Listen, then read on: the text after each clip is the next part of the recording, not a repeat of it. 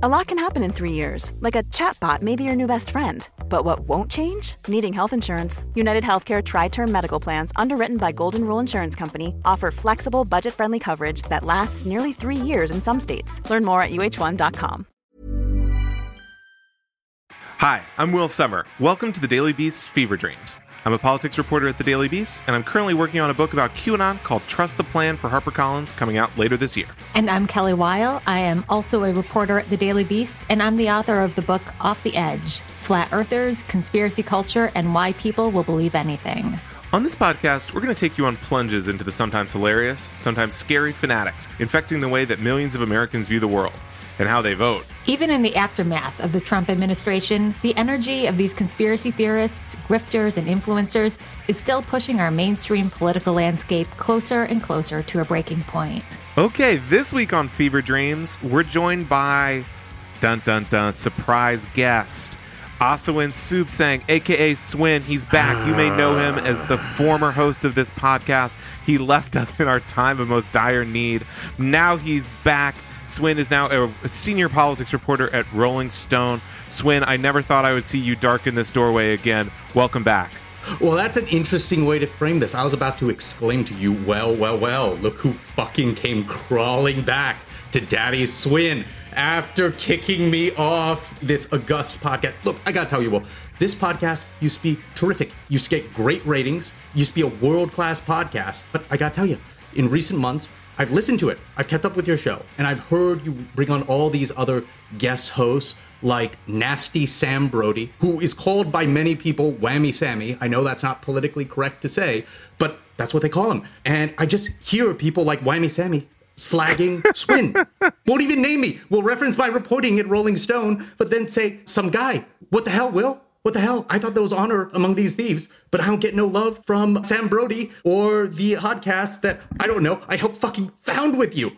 And now you come back to me months later saying, Swin, Swin, we need your ratings. You're great for ratings. Please, please, sir, sir, sir, come back. Come back to Fever Dreams. And uh, you know what? I'm sorry to give the Fever Dreams audience a graphic readout of your begging and your pleading, but it needed to be done. And I'll let bygones be bygones and let's come back and do a show. Maybe we'll do another one next week. We'll see how it goes. We'll see how it goes. I think that was a great performance there, Swin. I think your decision to not really do a Trump voice, I think, may throw some people off, and they may be like, "Wow, this, this Swin guy really brings the attitude." But you know, I do like Whammy Sammy as a nickname. While I was doing all that, I was moving my hands like a dilapidated dinosaur robot. So there's no visual to this pod, but if our listeners could have been viewers, they would have seen some Trump hands. But to get on topic, I miss the hell out of you guys over at the Daily Beast family and definitely the Fever Dreams crew. Let's have some fun like we used to do. Okay, Swin, so you're a Trump world reporter. You're renowned for your insight into Mar-a-Lago and Bedminster. I'm actually not, but don't tell my boss that. okay, well, we're all familiar with MAGA, Make America Great Again, but there's a hot new acronym that is climbing up the charts. We may remember KAGA, Keep America Great Again, which never quite caught on in the same way. But Swin, have you heard of LAVA or LAVA, L A V A? Well, I think it was KAG, K A G, and you're right. It did not, that fetch did not end up happening. But Lava, kind of heard of it, maybe a little, but I gotta be honest with you, I've kind of gone out of my way not to figure out exactly what it is. This is a hot new acronym. I pronounce it larva in my head, but larva. Well, this is a hot new acronym and it stands for Let America Vote Again. And if you might say, I don't know what's the problem. We vote every two years, big big federal election. Not quite. So this is a call, a growing movement to rehold the 2020 election. Again, it's let America vote again. So it says let's replay it back from November 2020. Let's do it again. this idea is coming from frequent fever dreams character Jovan Pulitzer, a treasure hunter with a mixed track record, turned now vote hunter with more than a mixed track record.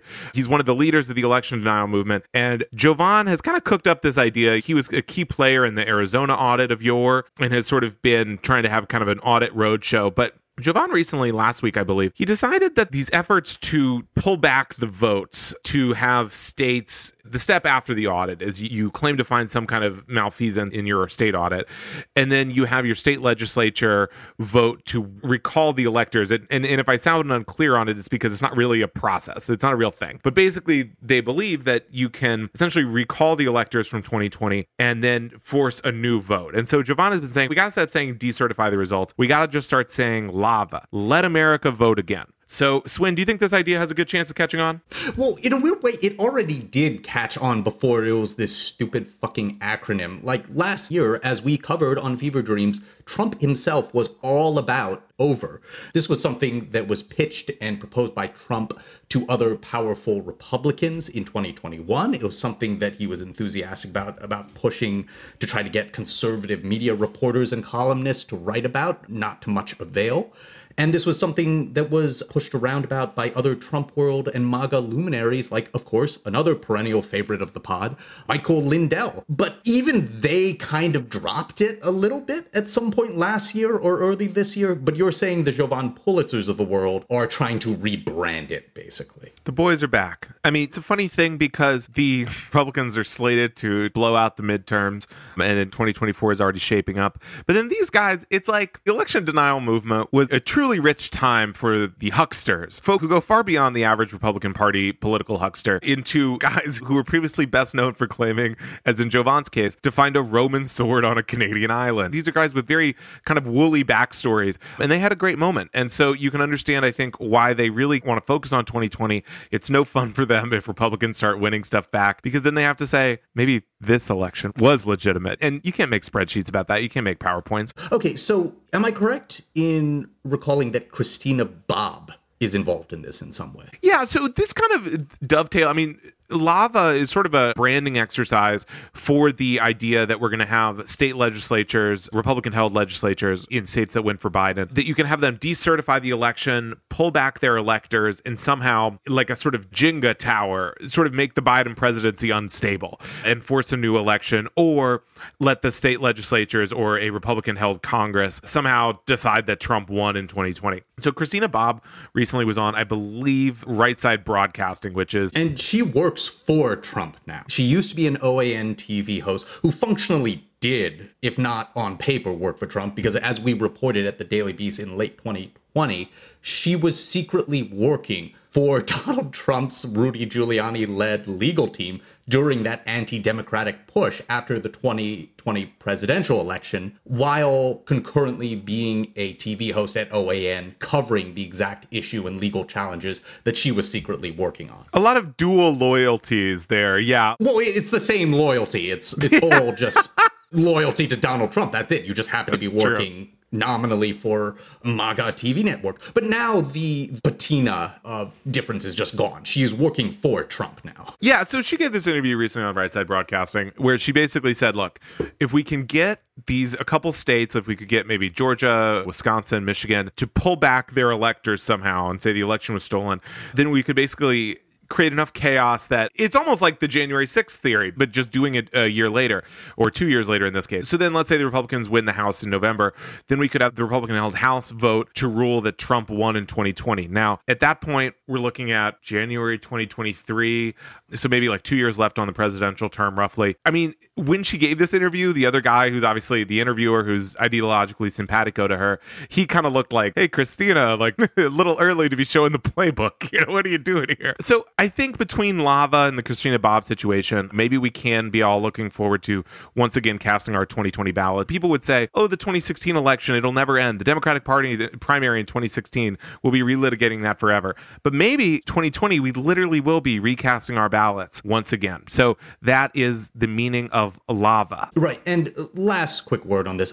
I'm not saying there was necessarily going to be anything big or earth shattering or substantive that comes out of this stuff. But having said that, like when people hear this shit and think it is too stupid to actually materialize into anything actionable or big, I have to. I cannot overemphasize that this stuff is exactly as stupid, exactly as ham fisted as all the quote unquote intellectual architecture that led to what became Donald Trump's violent coup attempt. So it gets harder and harder to laugh this stuff off, if you get what I mean. Yeah, I mean, it's serious stuff. And actually, speaking of coup attempts, the January 6th committee is continuing its hearings. There are two scheduled for this week as we record this. Swin, you've been doing a little reporting on how the Trump folks are reacting to this. Obviously, the Cassidy Hutchinson testimony, I think, kind of ramped up the heat. What is going on? How are they responding? Well, one big thing that they keep doing, I'm talking like people working at the upper ranks of Trump's legal team, the team that is trying to keep him out of jail, basically. Some of his most longtime confidants and political lieutenants. Would it surprise you if one of their most treasured hobbies right now is searching for a patsy? Would that surprise you? Mm-mm. Okay, so the very final thing I want to say right now about this Trump world hunt for a patsy thing. The funniest thing about it to me is that it's this weird thing where there's not even a patina of plausible deniability when it comes to Trump and his coup plotters who were working directly for him. It's not like Ronald Reagan and Iran Contra, where basically everyone who mattered covered for him, claimed, however frivolously, or flimsily that, oh, he didn't know he wasn't involved in this massive scandal operating at the senior ranks of his administration. And with all the criminal exposure that comes with it nowadays, is that this is a situation where it's as if there were endless reams of news footage of Ronald Reagan shouting into Oliver North and George H.W. and George H.W. Bush's faces to do the Iran Contra. Why are you not doing the Iran Contra? Harder. You must hate Ronald Reagan because you're not doing Iran Contra as hard as I want you to do. So, really, any former Trump administration patsy or John Eastman shaped scapegoat that other Trump tectors want to see sacrificed to the Biden DOJ sun gods, you can't really do that from any good faith or objectively rigorous standpoint without any hint of daylight implicating Donald Trump himself. But that is sort of the perhaps imaginary needle that people who are trying to keep Donald Trump from facing serious criminal exposure on this are trying to thread in order to keep him comfortable and safe. So take that for what you will, I guess. So, for our listeners, if you've been following the news lately, coming out of Trumplandia, or the January 6th hearings, you have probably noticed. Trumplandia, I kind of like, maybe we should do that instead of Trump World. It has kind of a tropical flair. Actually, one of our former fellow colleagues, Lachlan Markay, I think was the first Daily Beast guy who put that in print, and it's kind of stuck in my head uh, all this time. But yeah, Trumplandia. We should stick to it. But anyway, if you've been watching some of the televised stuff that's come out of the January 6th committee and January 6th public hearings on Capitol Hill recently, you would have noticed that there is a trend of them trotting out videotaped testimony after videotaped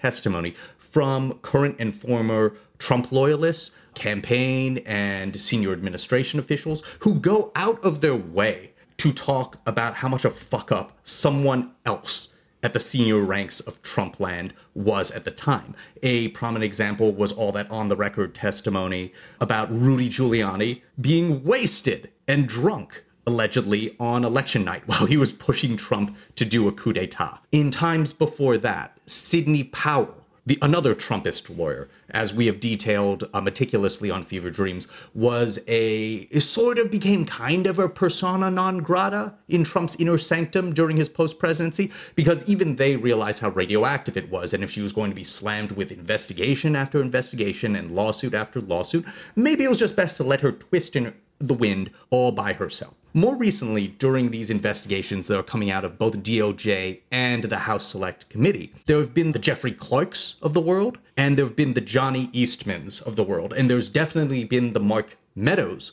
of the world, where the committee keeps highlighting that they have evidence that they view as extremely damning when it comes to this core collective of guys who are trying to overturn the election for Trump. Or in some of their cases, including Mark Meadows, there are allegations that some of these Trump loyalists were engaged in possible witness tampering during Trump's post presidency as these investigations were heating up. So, a lot of stuff that I think you and I would call legally no bueno there's a lot of knives flying around. No, absolutely. And the more lawyers you talk to who are still working for Trump and very closely to former President Trump, and the more you talk to people who are advising Donald Trump daily on what they hope to be his every political or legal maneuver, the more you get the sense straight from the horse's mouth that they think, okay, there's gonna be a fall guy here, or there gonna be some fall guys here.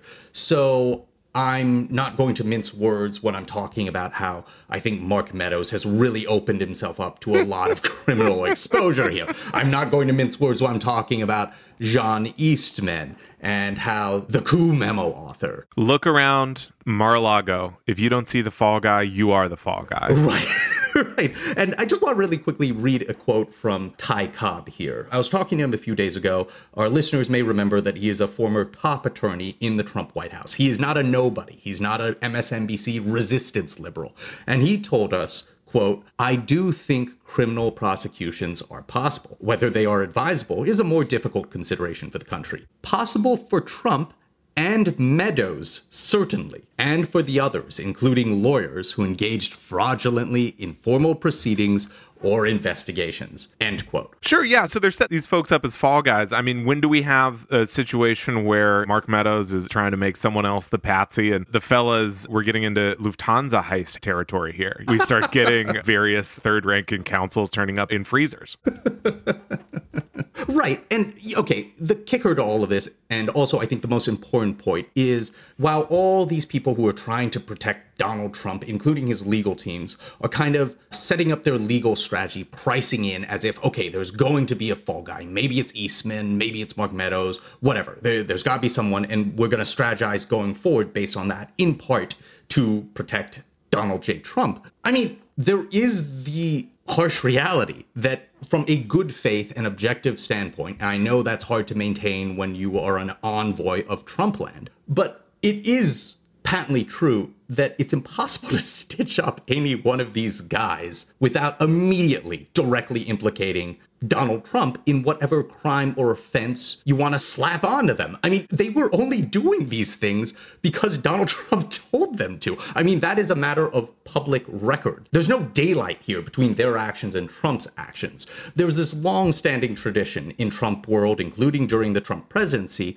where people who sort of wanted to criticize what Trump was doing but didn't want to go at him directly would say, I don't think Trump is being well served by his advisors. Or I don't think the then president was getting good advice from some people, including the Rudy Giuliani's of the world or whoever. I mean, you've heard that so much from so many different people on the record over the years. The Sultan is being ill served by his viziers.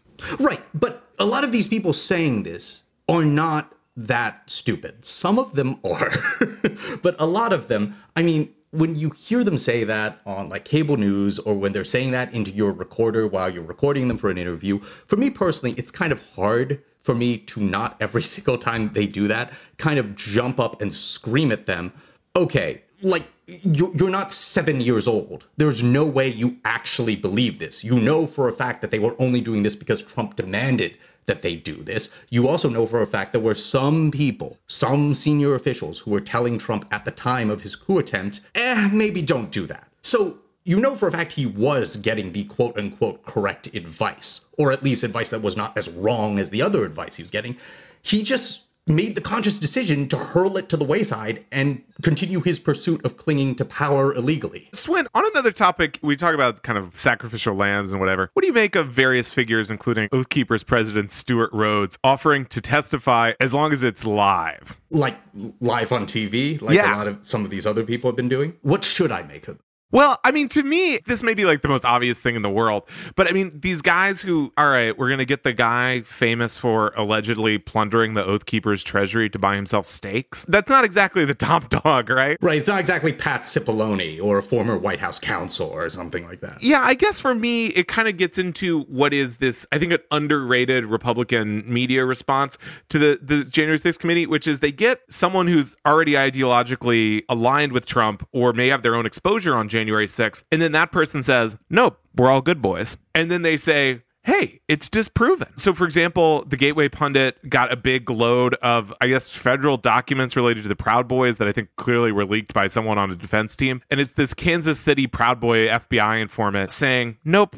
we didn't do any crimes to, to the FBI. And Oh, they're like, problem solved. and they say, see, Like, it was a Proud closed. Boy. Proud Boy said they were just cleaning up trash. I'm not making this up. That was literally the line. And so then you have like someone like Stewart Rhodes who obviously wants to get in there and kind of do a circus. It kind of recalls to me the kind of release the memo saga from many years ago, 2017 or so. oh God, you're breaking out like the B sides right now. Yeah, I'm opening like the Silmarillion or whatever. I'm, I'm getting into the deep lore. I mean, this stuff about like where it'd be like, well, we just have this one document that's going to prove we're all right. And then it's like, wait, but that was written by your best buddy. like, I'm not going to buy that. Anyways, there's one to watch. I certainly would not want to be caught in this game of hot ch- musical chairs as they look for the patsy. I mean, it's got to Right, be, I know you're talking about Mark Meadows, the patsy or whatever. It's got to be some like fifth ranking dude we've absolutely never heard of. Right. And last thing I want to say about this is that the darkly hilarious thing about them trying to cover for Trump by finding a scapegoat or finding a small number of fall guys at the senior level is that look, if you're going to compare this to other major Republican scandals like Iran Contra, there was a veneer of kind of pseudo plausible deniability when it came to Reagan, where everybody who mattered, there were just endless parades of people coming out saying, oh, Reagan didn't know, Reagan didn't go, Reagan didn't know. I'm not going to argue here if that's true or not, but there was at least some sliver of, okay, other people can get indicted, but you let the president of the United States off the hook legally, kind of. But for Trump, it's as if Iran Contra were based on Reagan going on every Fox News program he could find to yell at Oliver North to do Iran Contra. He was doing it in public, and there's there's just no way you can reasonably say, okay, yeah, this guy should take the fall for it, and that's the end of that chapter. if you want to be a good human being, there's no way you can stop there, but that's the thing that these people are clinging to who want to keep Donald Trump, I don't know, free of criminal charge in this case. All right, well, one to watch. Swin, on another topic, I hope you've stopped paying your credit card bills and your utility bills because there's a big thing coming called NESARA. Are you up on NESARA? Well, when you first told me about it, I kept calling it Nasrallah in my head, like Sheikh Hassan Nasrallah. Hassan So, no. Nasrallah, yes, the sainted head of Hezbollah. Yes, no, this would be NESARA, a bit different. Now, I looked in the archives. I'm pretty sure we haven't talked about this before, but it may have come up because it is in many ways sort of the logic undergirding so much of the kind of far right conspiracy theory world today, and indeed my own approach to the world. So, NESARA, and we're going to get into it in a second what I'm talking about here, but last week there was a Trump rally, or last weekend, and Right Side Broadcasting, which does sort of inadvertently the yeoman's work of interviewing people at rallies, and often the person starts just completely going off about how, like, they're like, So, what are you hoping to hear from Trump tonight? And it's like, I want to hear about how vape pens were invented by aliens. The host is like, What? And so in this case, they were interviewing someone and she started talking about how QR codes are killing people and all this stuff. And then they said, Well, they're always trying to steer these Trump rally people back to kind of more palatable talking points. And then she said, Well, I'm really concerned about human trafficking, read QAnon. And then the person says, Well, what about the southern border? She says, Well, actually, I think, and here's the quote I think eventually they'll end up going back to their own countries with NESARA slash GESARA kicking in. Now, for me, this is like my slot machine. The lights are just going off in my head here because NESARA GESARA is, is a very unique little thing. Swin, I, have you heard of this before? No, never. But it's funny because the way I can hear your eyes lighting up as you're talking about this, it kind of reminds me of myself when I was like a high school film geek and when I was watching the Oscars and suddenly like the production designer who nobody had never heard of, who I was a huge fan of, was read off as the nominees are. That's what I'm thinking of you. Or you're like Nelson Muntz listening to Moon River. Like you are so excited that you get to finally talk about this. So I'm not going to rob you of any more of your time. Okay, you great. tell me more about this. Okay, sure. So, so this is spelled. I'm saying this over and over. It's N E S A R A, and this stands for the National Economic Security and Recovery Act. The short version of this is that NESARA and its twin GESARA, or the Global, etc. It's expanded to be for the entire world. That the short version is that various conspiracy theorists, including a lot of QAnon people, NESARA is kind of an unheralded pillar of QAnon. They believe that there are these bills that were signed into law either by the, at one point it was Bill Clinton, and then it became George W. Bush, and then kind of presidents down the line. And essentially, these are like economic utopian bills that if only the world elites could be stopped, they would finally go into effect. And so these bills would abolish credit card debt, abolish all debt, student debts too. If you rent an apartment, you will now own that apartment, stuff like that. Diseases will be cured, all kinds of stuff. So the idea here is that it creates kind of a very personal connection here. And so to sort of get the origins of NESARA are absolutely mind blowing in terms of the various permutations this crazy, crazy thing has done. The Iraqi dinars are mixed up in this whole thing. So I researched this for my upcoming book, Trust the Plan on QAnon, coming in February 2023, available for pre order now. But basically, the deal is with NESARA. So back Do you in. have that memorized? Like you know exactly how you're going to say it whenever you have. I to- just love sharing it so much. It springs spontaneously.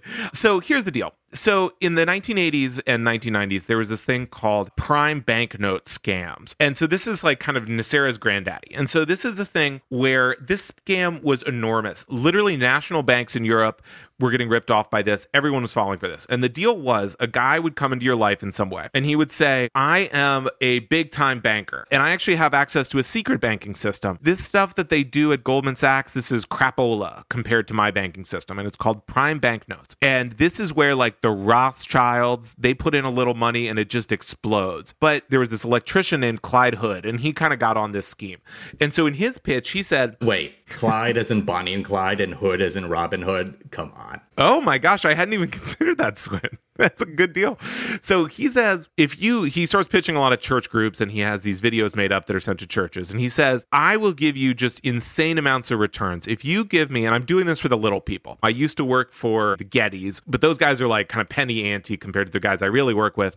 But I've been touched by the Holy Spirit to help the little guy. And so if you give me 50 bucks and re-enroll it with me for a couple years, you will have I'm not a big math guy, but essentially works out to like 3 million bucks in a few years. And so people would say, "Holy smokes. Well, if I 50 bucks gets me that, what if I put in all my savings? What if I gave Clyde a 100 grand, right? Be a billionaire." And so this guy rakes in ultimately something like 50 million bucks. And he his small town becomes beholden to him. He becomes sort of the pablo escobar of this local rural illinois town and everyone is just rolling in money while all these people particularly in the pacific northwest are getting absolutely ripped off. And they would say they had a hotline where you would call to find out where your money was because it was supposed to be turned around in like six months. And it would call and clyde would say ooh the dang cabal is preventing me from transferring my money off of my bank is in the british island of guernsey. It's been really cloudy, so the satellites can't work and stuff like that. And people would say, "Oh, okay." So this guy is Lyle Lanley from The Simpsons, basically. He is the monorail guy. Exactly. So he's kind of constantly moving it and moving it. And so, roughly seven years or so into this, the feds swoop in and they arrest Clyde and they arrest a bunch of his buddies in his town. But curiously, a lot of the, the people who were ripped off by this,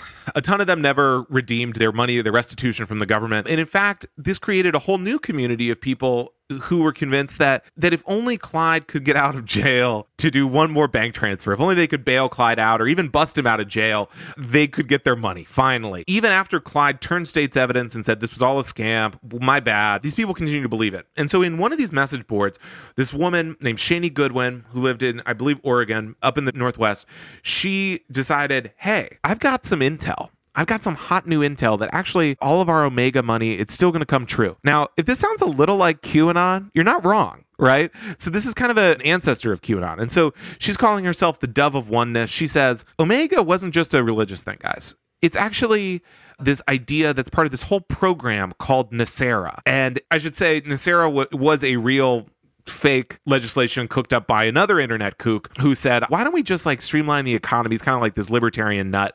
He sent it to Congress. They said, Who cares, buddy? Chucked it in the trash. But she takes it and says, This is real. And in fact, Bill Clinton had to sign it at gunpoint because Navy SEALs burst into the White House and made him sign it at gunpoint. Now, for me, that's how I want my democracy running. So a bunch of the Omega people kind of provide the initial fuel for this. She takes it. She eventually dies in I think 2010. But NESARA becomes this thing people believe in, and it becomes this a sort of watchword for like utopian financial transfer that's going to make everyone super rich in the same way Omega promised to. And so you see this with Iraqi dinars. Buy Iraqi dinars; they'll be worth a ton of money. You see this in crypto stuff where QAnon people will say buy Ripple, and we'll all be fabulously wealthy. Buy this one digital currency. And so now this it persists into now 2022 where people are just waiting on their NESARA to cure the world. Okay, so it's basically prosperity theology. I think there's certainly a comparison there. That's a Pentecostal movement, and Pentecostal, there's a ton of elements of that in QAnon. It is like you're tapping into the main line of the deep American consciousness with this. And so when I saw NESARA pop up in the wild again, I thought it was a great opportunity to talk about what I think people can tell is, is truly one of my passion projects. If you ask me point blank, after explaining all the stuff you just explained to us, where in the wild would this be amplified on TV or on online media today? Where would it pop up? Where where would you see it? Everywhere. Everywhere. Everywhere. Telegram, YouTube, message boards, like anywhere where there's someone with something to sell, NESARA is to be found as an explanation for it. Including at Donald Trump's rallies, because why wouldn't it? This is Paige, the co-host of Giggly Squad, and I want to tell you about a company that I've been loving, Olive and June. Olive and June gives you everything that you need for a salon quality manicure in one box. And if you break it down, it really comes out to $2 a manicure, which is absolutely insane. It's also so easy to get salon worthy nails at home with Olive and June. The difference between how your nails used to look when you did them yourself and now with the Mani system is a complete game changer. The best thing about Olive and June too is it's a quick dry. Dries in about 1 minute, lasts for 5 days and full coverage in up to 1 to 2 coats. Visit oliveandjune.com slash perfectmani20 for 20% off your first system. That's oliveandjune.com slash perfectmani20 for 20% off your first system.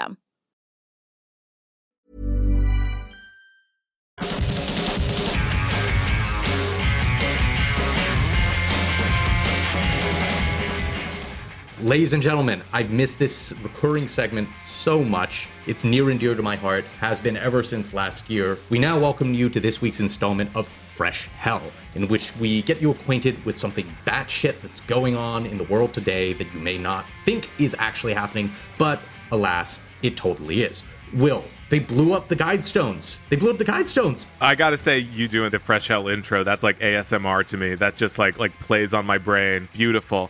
Well, Swin, yes, you probably thought you escaped fresh hell personally. You thought your relatives had said their prayers, paid their indulgences, you had made it out. Not quite. Welcome back to fresh hell. Okay, so the Georgia Guidestones, we talked about them a few weeks ago. They were known as America's Stonehenge, but now they're just America's Stone Pile because someone blew them up. Oh, why would they do that? well, they have their reasons. So, the brief history here on the Guidestones, for those who missed it, is this was a pile of gigantic rocks in northwest Georgia. This is the first time I've ever Googled Guidestones, Georgia in my life, and there's a little red marking underneath Google images of it that just says permanently closed. Permanently which closed. Is a, which is an interesting way of saying permanently exploded. Yes, vaporized. So the Guidestones are in rural Georgia. They were set up by a mysterious figure in 1980. They had these messages on them that led people to believe, I, I think reasonably, that they were supposed to be some sort of instructions for a post apocalyptic future. And so they said things like, live in harmony with nature. But they also said some weird things. Like they said, there was some kind of eugenics message that was like, perfect your breeding stock, something along those lines. Not great. And there was another that said, keep the human population under 500 million people. So if you assume that this is after nuclear war and the population is much less than that, that's one thing. But for people like Alex Jones and other folks, uh, particularly in the last, I would say, decade or so, the Guidestones came to be seen as sort of the symbol of a plan to depopulate and enslave humanity by the world elite. And sort of as the years have gone on, this is, it's changed who is setting up this plan. So back in the 80s, people thought it was a Satanist thing and they thought it would be a place for witch covens to perform. Of course, we can see the connection to sort of the anxieties of the moment. Then in the Obama administration, people thought George Soros might have his plan there. Why you would put it in rural Georgia, I don't know. Why would you put your plan down at all? Who knows? And then more recently, this idea that the World Health Organization and Anthony Fauci and Bill Gates had laid out their plan to depopulate humanity with the COVID vaccine. So the Guidestones had been attacked in various ways for a while, uh, vandalism mainly. And more recently, a failed gubernatorial candidate named Kandiss Taylor in Georgia had vowed that her first act as governor would be demolishing the Guidestones. But last week, someone beat her to it. An unknown bomber or bombers rolled up, detonated a bomb on the old Guidestones in the early morning, totally obliterated one of them. And apparently, for safety reasons and as part of the investigation, now all of the Guidestones have been demolished. Well, are the bombers or bomber still at large? Yeah, I mean they haven't caught him. Yeah. So there's an active criminal investigation right now where the cops are basically trying to hunt these guys down. Yeah, so after some of the earlier vandalism, a security camera had been set up aimed at the guidestones. And so there's video of this car like driving onto the field. I don't think they've released video of the people like laying the bombs. I don't know if it's like for investigative purposes they're hiding that. And then they did release video of the guidestones being blown up, which needless to say has been memed all over the right wing internet. They're thrilled about it. In a way, the bombing of the guidestones has been a, a lighter story, if you can imagine that, a little less intense domestic terrorism than the news we often face. But on the other hand, the serious news is that there is a group of domestic terrorists on the loose in Georgia or elsewhere that has not been apprehended and basically had a victory because it's not clear if the Guidestones will be rebuilt. So the operating suspicion, again, we don't know because no assailants have been caught yet, the people assailing the precious Guidestones. But your suspicion is this is a form of right wing terror, like with bombs. Someone could have gotten hurt during this process. That seems to have gone off without a hitch. Yeah, that's exactly right. I mean, we'll see if they catch them. But certainly, I think the way this is being received in right wing media and particularly conspiracy circles is hey, we didn't like those guidestones and we blew them up. And that's it. And this is kind of like a blow against the cabal. And it's one thing when you're blowing up rocks in the middle of a field. But, you know, you can imagine obviously there's certain businesses, certain restaurants that have been accused of being fronts for child trafficking. And then what happens when they say, hey, this is another outpost for Satan, let's go get them? The tricky thing is, will the guidestones be rebuilt? And first of all, I should say there was a rumor rumor about the Guidestones that there was a time capsule buried underneath them. I have to say, the whole like, Guidestone stuff is pretty weird in this town called Elberton because the town is famed for its granite mining and quarrying. And now the Guidestones if you think of them sort of as like one of these roadside attractions, like the world's biggest ball of twine or like a giant sized hat or something, they're kind of like for the, showing off the local industry. It was believed that there was a time capsule buried under them that was kind of this idea was propagated around the town. But when they dug it up as part of the bombing investigation, there was no time capsule. So that mystery has come to an end. But now the question is will anyone rebuild them? Well, on one hand, the messages are pretty weird. Who wants to rebuild the eugenics rock, right? but on the other hand, I mean, to be fair to the eugenics rocks, we have managed to keep the United States population under 500 million. Yeah, well, I think this is the world population. Oh, oh. So we screwed up big time on that one. Oh, we fucked up. The Guidestones, they were glowing, they were angry. The thing is that, because on, on one hand, I was like, well, no one will want to rebuild it. But it does seem like in the past, the mayor of this town has been supportive of the Guidestones before the bombing. And it does kind of seem like, well, this is kind of like our main tourist thing. And the quarry industry themselves is apparently quite interested in it, which dovetails with one of the theories about who built the Guidestones, which is that it was just the local quarry people who said, hey, you know, what if we throw this up and kind of create a little mystery, get folks to come to the town? Oh, the guys who deal with the rocks and the stones all the time built the thing. Exactly. Amazing detective work and skills at deduction. Exactly. So that doesn't really have anything to do with the bombers, but it is sort of a an interesting hmm. And once again, back in 1980, there was an anonymous donor. Now I'm reading the local press in Elberton. Once again, there is an anonymous donor willing to rebuild the Guidestones. Is it a local granite magnate? Is it George Soros? We don't know. it could be either of them. It could be anything and everyone in between.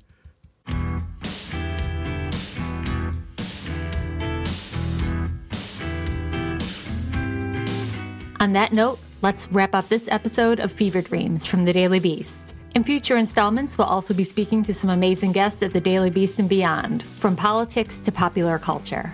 We hope you'll subscribe to us on your preferred podcast app and share the show on social media and at your family dinner table. If you'd like to follow us on Twitter, I'm at Will Sommer and Kelly is at Kelly Weill. That's W E I L L. Come say hi. This podcast is produced by Jesse Cannon with music by Brian DeMeglio. Thanks so much for listening, and we'll see you next time.